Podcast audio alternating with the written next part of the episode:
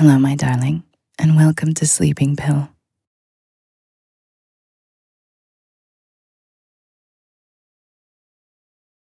I trust by now, because you are already here in this little bubble of ours, that you are already ready to go to sleep. Your mind has been programmed to relax and to let go. And you can already feel it your mind and your body screaming for rest.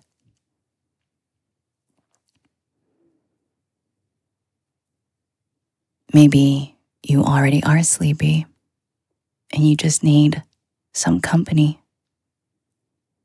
to help set you adrift into dreamland. Or maybe you're half asleep and you still need that little push. Or maybe you are tired, but you cannot sleep at all. Whatever your reason, I'm here and I will stay with you and I will keep you company until you're able to close your eyes and sleep. Tonight I thought I could read you a little piece written by Ralph Waldo Emerson, a recurring character here on Sleeping Pill. I thought tonight you might want to listen to his musings about self reliance. So that's what I'll be reading you. Apparently, this piece, Self Reliance, may be Ralph Waldo Emerson's best known work. And it was published back in 1841.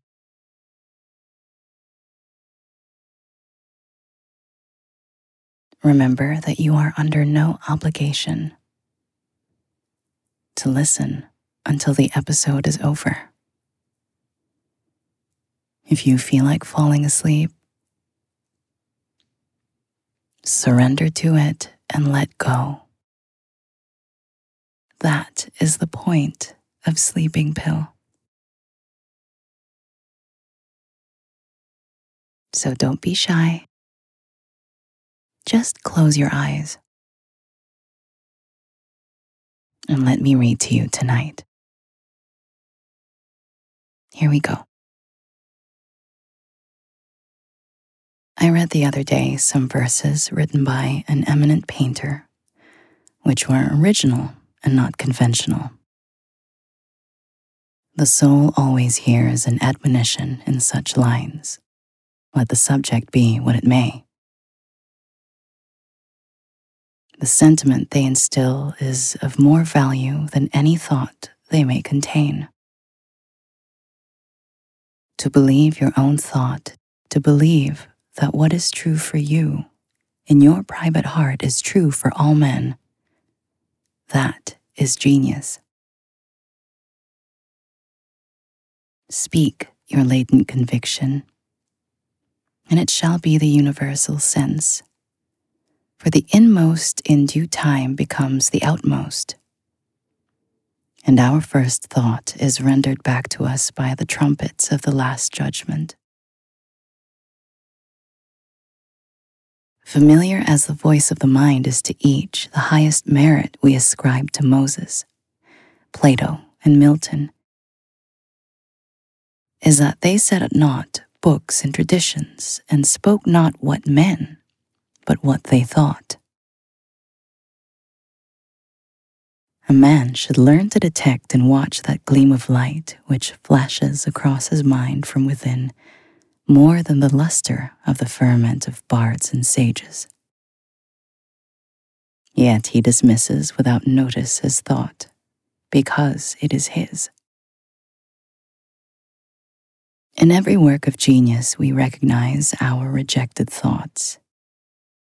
They come back to us with a certain alienated majesty.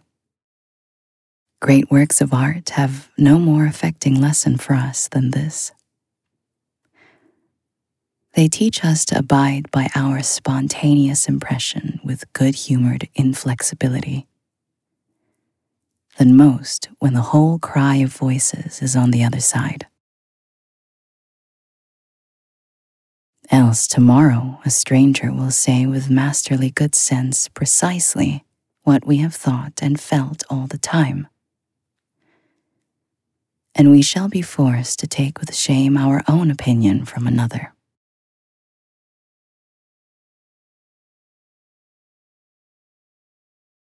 There is a time in every man's education when he arrives at the conviction that envy is ignorance, that imitation is suicide, that he must take himself for better, for worse, as his portion that, though the wide universe is full of good, no kernel of nourishing corn can come to him but through his toil bestowed on that plot of ground which is given to him to till.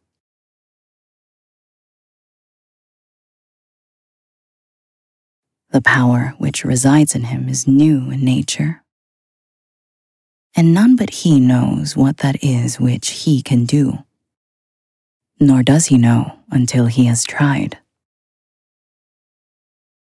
Not for nothing, one face, one character, one fact makes such impression on him, and another none. This sculpture in the memory is not without pre established harmony. The eye was placed where one ray should fall that it might testify of that particular ray. We but half express ourselves and are shamed of that divine idea which each of us represents. It may be safely trusted as proportionate and of good issues. So it be faithfully imparted. But God will not have his work made manifest by cowards.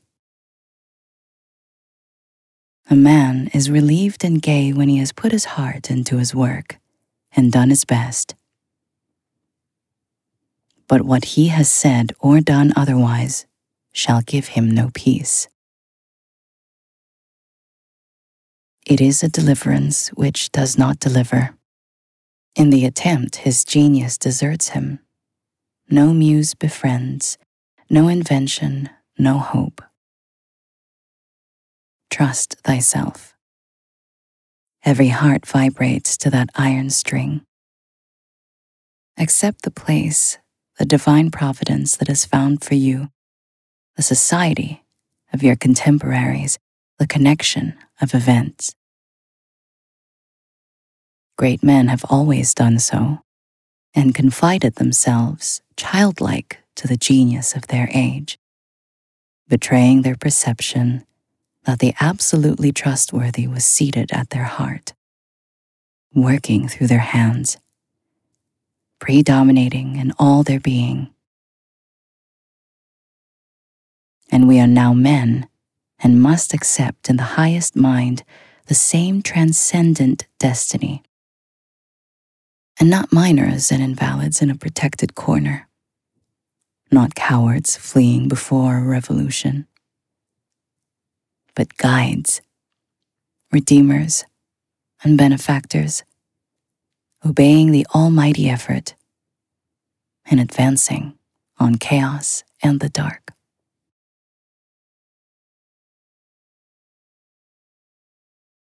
I hope the musings of tonight's subject has lulled you into a nice, comfortable trance.